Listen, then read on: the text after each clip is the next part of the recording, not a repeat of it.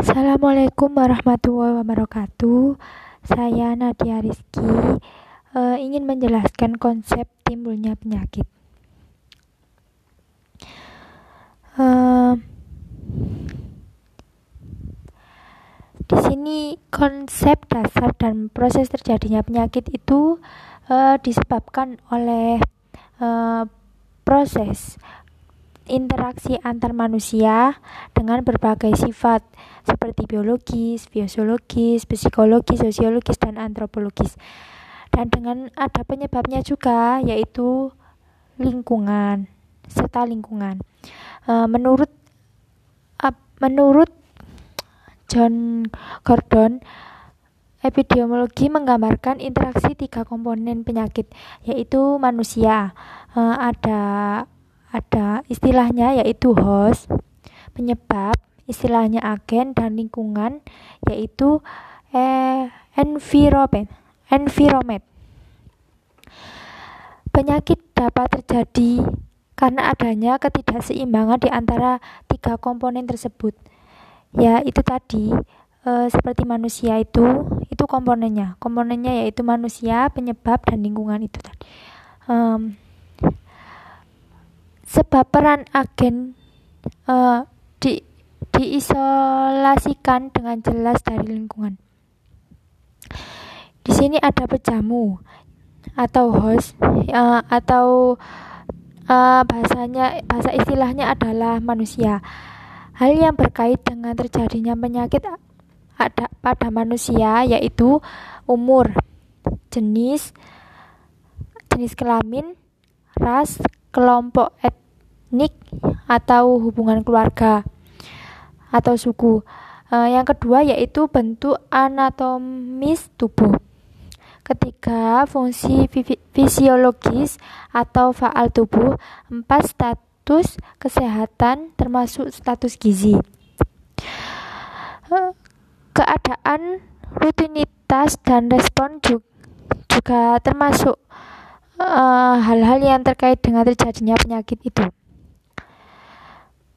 Men, uh, ada pendapat lain dari Hari Purnomo yang yang paling berkepentingan dan berperan untuk membuat terjadi suatu penyakit atau tidak justru manusia. Karena dia yang diberi rahmat untuk mengendalikan. Katanya jelas seperti itu dalam manusia juga memiliki karakteristik yang sangat berpengaruh seperti jenis kelamin laki-laki dan perempuan. Contoh eh, konkret, wanita lebih rentan terhadap seragan berbagai penyakit. Usia pun demikian, karena usia yang amat tua dan amat muda akan mudah jatuh sakit. Intinya pun beda, eh intinya pun sama. Uh, semua itu tergantung diri kita sendiri. Intinya seperti itu. Kemudian faktor keturunan juga berpengaruh. Misal, misalkan penyakit keturunan tala, talasemia jika pada plasmodium melawan diturun ditukarkan pada orang tersebar oleh nyamuk Penyakit itu tidak akan terjangkit pada penderita thalassemia karena sel darah merah yang ada tidak menguntungkan untuk pertumbuhan plasmodium. Begitu. Uh, terus ada lagi faktor yang sangat penting yaitu perilaku dan kebiasaan. Faktor perilaku dan kebiasaan menurut beliau, beliau itu ini Hari Purnomo. Kebiasa kebia uh, fak, faktor perilaku dan kebiasaan menurut beliau kebiasaan tentu memang bisa menimbulkan resiko memberikan proteksi dan perlindungan maupun terjadinya penyakit. Kar tetapi kebiasaan hidup yang mana yang bisa dikatakan memberikan perlindungan dan memberikan kecenderungan terjadi penyakit. E, di sini ada unsur pejamu atau unsur Manusia secara umum dapat dibagi dalam dua kelompok, yaitu manusia sebagai makhluk biologis seperti sifat biologis seperti sifat biologis. Uh, kedua, yaitu manusia sebagai makhluk sosial. Uh, ini yang pertama. Manusia sebagai makhluk biologis memiliki sifat biologis, tentu seperti umur, jenis kelamin, ras, dan keturunan, ben dan juga bentuk anatomis, anatomis tubuh. Kedua, yaitu manusia sebagai makhluk sosial mempunyai berbagai sifat khusus, seperti kelompok teknik, termasuk adat, kebiasaan agama, dan hubungan keluarga, sehubungan sosial kemasyarakatan. Kedua yaitu kebiasaan hidup dan kehidupan sosial sehari-hari termasuk kebiasaan hidup sehat. Pada dasarnya, tidak satu pun penyakit yang dapat timbul hanya disebabkan oleh satu faktor tunggal semata. Pada umumnya, kejadian penyakit disebabkan oleh berbagai unsur yang secara bersama-sama mendorong terjadi penyakit. Namun demikian, Secara dasar, unsur penyebab penyakit dapat dibagi dalam dua bagian utama, yakni yang pertama, penyebab kasual primer, dan kedua, yaitu penyebab kasual sekunder. Penyebab kasual primer Unsur ini dianggap sebagai faktor kasual terjadinya penyakit, dengan ketentuan bahwa walaupun unsur ini ada, belum tentu terjadi penyakit. Tapi sebaliknya, pada penyakit tertentu, unsur ini dijumpai sebagai unsur penyebab kasual. Unsur penyebab kasual ini dapat dibagi menjadi lima kelompok, yaitu satu unsur penyebab biologis, yakni semua unsur penyebab dan yang tergolong makhluk hidup termasuk kelompok mikroorganisme seperti virus, bakteri, protozoa, jamur, kelompok cacing, dan insekta. Unsur penyebab ini pada umumnya dijumpai pada penyakit infeksi menular, yaitu eh, kedua, yaitu unsur penyebab nutrisi, yakni semua unsur penyebab yang termasuk golongan zat nutrisi dan dapat menimbulkan penyakit tertentu karena kekurangan maupun kelebihan zat. Tentu pas tentu seperti protein yaitu terus lemak. E, ada pula vitamin mineral dan air. Itu itu juga unsur penyebab yang termasuk golongan zat nutrisi ada pula unsur ketiga, eh, ketiga, unsur penyebab kimiawi, yakni semua unsur dalam bentuk senyawaan kimia yang dapat menimbulkan gangguan kesehatan atau penyakit tertentu. Uh, unsur ini pada umumnya berasal dari luar tubuh, uh, termasuk berbagai jenis zat racun obat-obatan keras uh, itu dan berbagai senyawa kimia.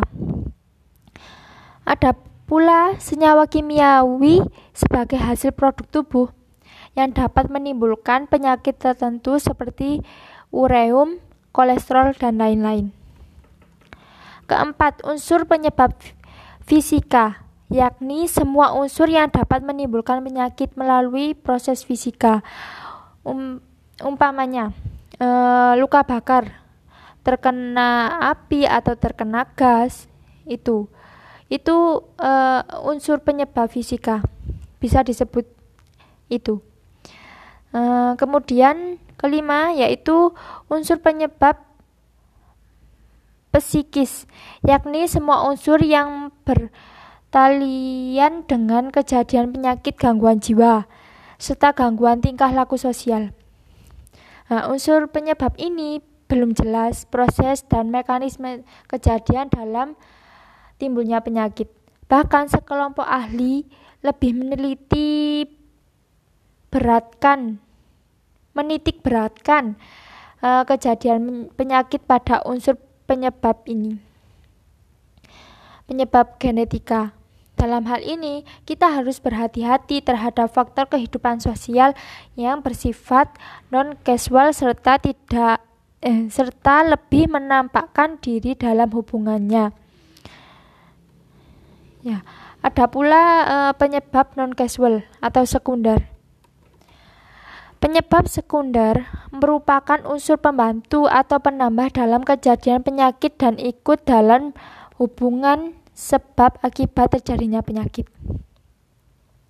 Dengan demikian, maka dalam setiap analisis penyebab penyakit e, dan hubungan sebab akibat terjadinya penyakit, kita tidak hanya berpusat pada e, penyebab casual primer semata, tapi juga harus memperhatikan semua unsur lain di luar unsur penyebab casual primer.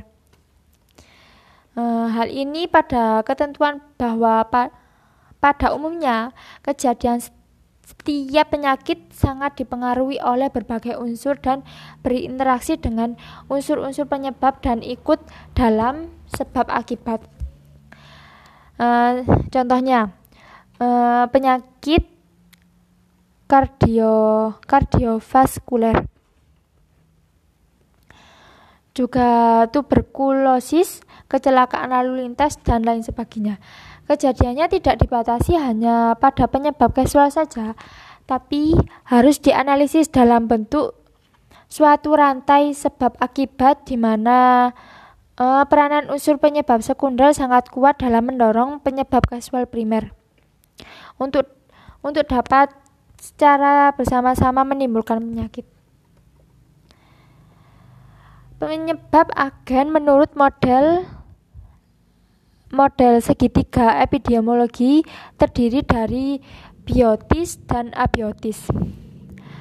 Biotis khususnya pada penyakit menular terjadi dari lima golongan, yaitu protozoa. Misalnya,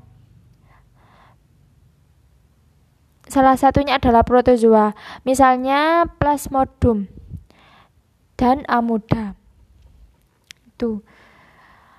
Kedua yaitu abiotis terdiri dari uh, terdiri dari enam golongan. Salah satunya yaitu untrait agen, misalnya kekurangan atau kelebihan gizi, seperti karbohidrat, lemak, min, mineral, itu termasuk abiotis. Kemudian unsur lingkungan. Unsur lingkungan memang peran yang cukup penting dalam menentukan terjadinya sifat karakteristik individu sebagai pejamu dan ikut memegang peran dalam proses kejadian penyakit. Uh, di sini ada lingkungan biologis. Segala flora dan fauna yang berada di sekitar manusia yang antara lain meliputi beberapa mik mikroorganisme patogen dan tidak patogen. E, vektor pembawa infeksi juga. Berbagai binatang dan tumbuhan yang dapat mempengaruhi kehidupan manusia, baik sebagai sumber kehidupan, yaitu seperti bahan makanan dan obat-obatan, maupun sebagai sumber penyakit atau pejamu antara antara host intermedia dan fauna.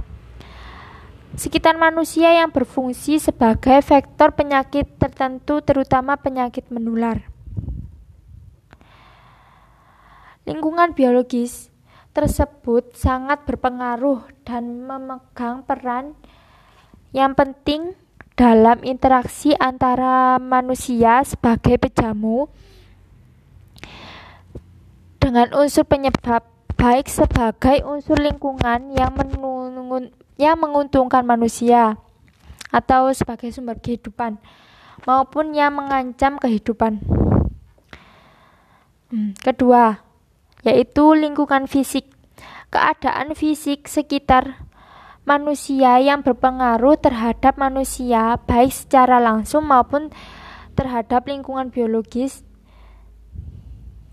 dan lingkungan sosial. Lingkungan fisik termasuk unsur kimiawi serta radiasi, yaitu yang meliputi udara, ke udara, keadaan cuaca, geografis, dan golongan. Air juga, air juga itu termasuk eh, termasuk unsur kimiawi, termasuk unsur kimiawi, baik sebagai sumber kehidupan maupun sebagai untuk eh sebagai bentuk pencemaran pada air. Unsur kimia, kimiawi ya, lainnya yaitu pencemaran udara, tanah, tanah dan air, radiasi dan lain sebagainya. Yaitu lingkungan fisik ini yang terma eh, Lingkungan fisik ini yang termasuk secara alamiah, tetapi banyak pula yang timbul akibat manusia sendiri. Yang ketiga yaitu lingkungan sosial. Semua bentuk kehidupan sosial budaya, ekonomi, politik, dan sistem organisasi. Termasuk peraturan yang berlaku bagi setiap individu yang membentuk masyarakat tersebut. Lingkungan sosial meliputi sistem hukum, terus bentuk organisasi masyarakat yang berlaku setempat, sistem pelayanan kesehatan, kebiasaan hidup masyarakat, dan kepadatan penduduk. Dari proses terjadinya penyakit harus dapat ditentukan batas-batas antara sehat dan tidak sehat sakit. Menurut WHO, sehat adalah keadaan ke kesempurnaan fisik, mental, dan keadaan sosial dan bukan berarti hanya bebas dari penyakit juga atau kelainan atau cacat. Dengan demikian, maka sakit dapat diartikan sebagai suatu penyimpangan dari suatu penampilan yang optimal. Sedangkan penyakit yang merupakan suatu proses gangguan fisiologis atau faal tubuh atau gangguan fisiologis, mental maupun suatu gangguan tingkah laku. Pada umumnya, peralihan dari suatu keadaan sehat ke keadaan sakit hanya pada batas yang tidak jelas. Tetapi melalui suatu proses pada umumnya didahului dengan kondisi keterpaduan terhadap unsur tertentu untuk menjadi sakit. Faktor resiko Faktor resiko adalah salah satu bagian dari ilmu ep epidemiologi. Epidemiologi adalah ilmu yang mempelajari pola kesehatan dan penyakit serta faktor yang terkait di tingkat populasi. Ya, Epidemiologi pada penyakit menular disebut etiologi, sedangkan pada penyakit tidak menular itu disebut faktor resiko. Nah, faktor resiko ini merupakan karakteristik kebiasaan tanda gejala yang tampak pada seorang atau populasi sebelum terserang suatu penyakit. Namun secara keilmuan, faktor resiko memiliki definisi tersendiri yaitu tanda kumpulan gejala pada penyakit yang diderita individu, yang mana secara statistik hubungan dengan peningkatan kejadian kasus baru berikutnya.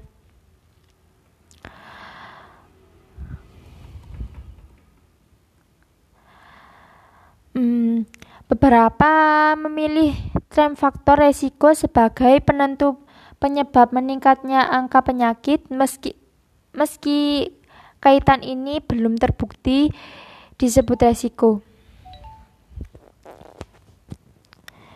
Secara umum, faktor risiko dibagi menjadi dua, yaitu faktor risiko tidak dapat diintervensi antara lain faktor genetik, jenis kelamin, usia. Sedangkan faktor resiko yang dapat di Intervensi antara lain kebiasaan buruk, gaya hidup, pola makan, opsi, obesitas, dan lain-lain menentukan faktor resiko e, memiliki beberapa kegunaan. Faktor risiko memiliki beberapa ke kegunaan di antaranya untuk memprediksi kemudian untuk memperjelas penyebab dan juga untuk mendiagnosa yang artinya membantu proses diagnose dan lain-lain. Riwayat ilmiah suatu penyakit pada umumnya melalui tahap sebagai berikut, yaitu ada tahap prepato prepatogensis. Pada tahap ini individu berada dalam keadaan normal sehat, tapi mereka pada dasarnya peka terhadap ke kemungkinan terganggu oleh serangan agen penyakit. Walaupun demikian, pada tahap ini sebenarnya, sebenarnya telah terjadi interaksi antara pejamu atau manusia dengan bibit penyakit. Tapi interaksi ini masih terjadi di luar tubuh.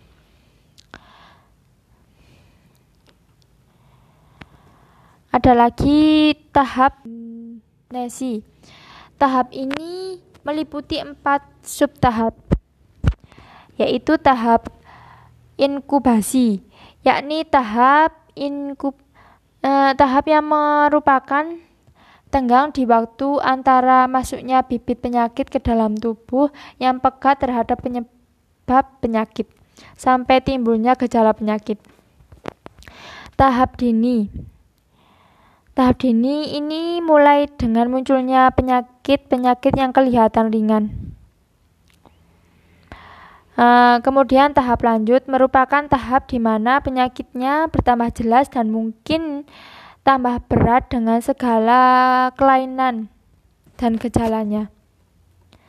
Kemudian tahap akhir akhir berakhirnya perjalanan penyakit dapat ber berada dalam lima pilihan pilihan keadaan yaitu satu sembuh sempurna yakni bibit penyakit menghilang kemudian sembuh dengan cacat yakni bibit penyakit menghilang penyakit yang tidak ada tetapi tubuh tidak pulih sepenuhnya. Ketiga karir di mana tubuh tubuh itu menderita tubuh penderita pulih kembali. Namun penyakitnya masih tetap ada dalam tubuh tanpa e, memperlihatkan gangguan penyakit. Kemudian ada hmm, penyakit tetap berlangsung secara kronik. Dan kelima adalah berakhir dan dengan kematian.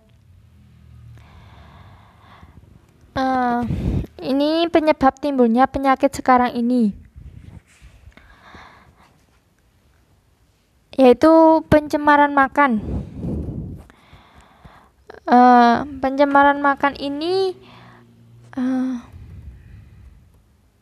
hmm, sebentar. Um,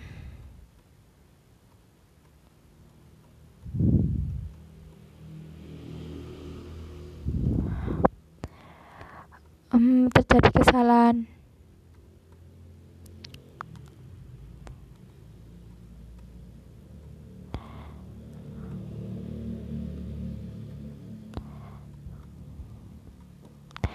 Ya, saya lanjutkan pencemaran makanan. Eh, sisa-sisa uh, pestisida dan pupuk pada buah-buahan, sayur-sayuran, makanan lainnya itu juga termasuk pencemaran makanan. Itu juga penyebab timbulnya penyakit sekarang ini.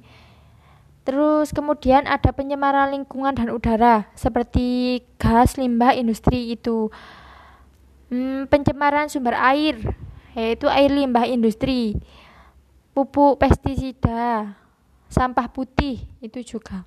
Air minum yang tidak diproses menurut aturan itu juga termasuk penyebab penyakit sekarang ini. E, kemudian pencemaran yang disebabkan oleh fasilitas modern seperti televisi, radio, kabel tenggang tegangan tinggi, komputer, ya ya intinya itu kemudian polusi udara suara yang ditimbulkan oleh mobil mesin sepeda motor terus kemudian suara orang yang menjadi cepat marah dan sukar untuk berkonsentrasi. Ketiga, ketiga faktor dalam trias epidemiologi terus-menerus dalam keadaan berinteraksi satu sama lain. Jika interaksinya seimbang, terciptalah keadaan sehat. Begitu pula ter begitu terjadi gangguan keseimbangan muncul penyakit terjadinya gangguan keseimbangan bermula dan perubahan unsur-unsur trias itu.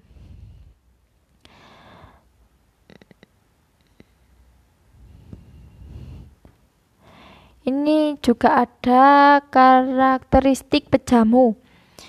Manusia mempunyai karakteristik tersendiri dalam menghadapi ancaman ancaman penyakit yang bisa berupa resistensi yaitu kemampuan dan kemampuan untuk e, bertahan terhadap suatu infeksi. Kemudian ada imunitas, yaitu kesanggupan host untuk mengembangkan suatu respon imunologis. Kemudian ada infectiveness, yaitu potensi penjamu yang terinteraksi untuk menularkan penyakit kepada orang lain. Ada pula karakteristik agen yang meliputi infektivitas, kesanggupan, dan organisme untuk beradaptasi sendiri terhadap lingkungan dan penjamu untuk mampu tinggal dan berkembang biak dalam jaringan penjamu. Kemudian ada fotogenesitas, yaitu kesanggupan organisme untuk menimbulkan suatu reaksi klinik khusus khusus yang patologis setelah terjadinya infeksi. Kemudian ada virulensi yaitu kesanggupan organ. Kemudian toksisitas yaitu kesanggupan organisme untuk memproduksi reaksi kimia. Ada pula invasitas yaitu kemampuan organisme untuk melakukan penetrasi dan penyebaran setelah memasuki jaringan. Karakteristik lingkungan yaitu topografi baik yang natural maupun buatan yang mungkin mempengaruhi terjadinya dan penyebarannya suatu penyakit tertentu. Ada pula geo geografis yaitu keadaan yang berhubungan dengan struktur geologi dan bumi yang berhubungan dengan kejadian penyakit. Konsep inti inti dari tadi uh, yang saya jelaskan meskipun uh, agak agak ya apa agak GJ itu yaitu suatu penyakit timbul akibat dari suatu penyakit timbul akibat dari beroperasinya sebagai faktor baik dari agen induk semang atau lingkungan. Pendapat ini tergambar dalam istilah penyebab majemuk sebagai lawan dari penyebab tunggal dalam usaha para ahli untuk mengumpulkan pengetahuan mengenai timbulnya penyakit. Mereka telah membuat model-model timbulnya penyakit dan atas dasar model-model tersebut dilakukanlah eksperimen terkendali untuk menguji sampai di mana kebenaran dari model-model tersebut. Nah, tiga model tersebut yaitu Model yang dikenal dewasa ini adalah uh, segitiga epidemiologi. Ya, terus ada jaringan, jaringan sebab akibat dan ada roda. Roda ini roda model roda memerlukan oh model roda ini berperan dalam timbulnya penyakit dengan tidak begitu menekan pada pentingnya agen. Ya, ya terima kasih. Itu uh, adalah penjelasan dari saya. Yang men maaf, uh, saya baru pertama kali ini dan saya agak grogi juga. Um, terima kasih. Wassalamualaikum warahmatullahi wabarakatuh.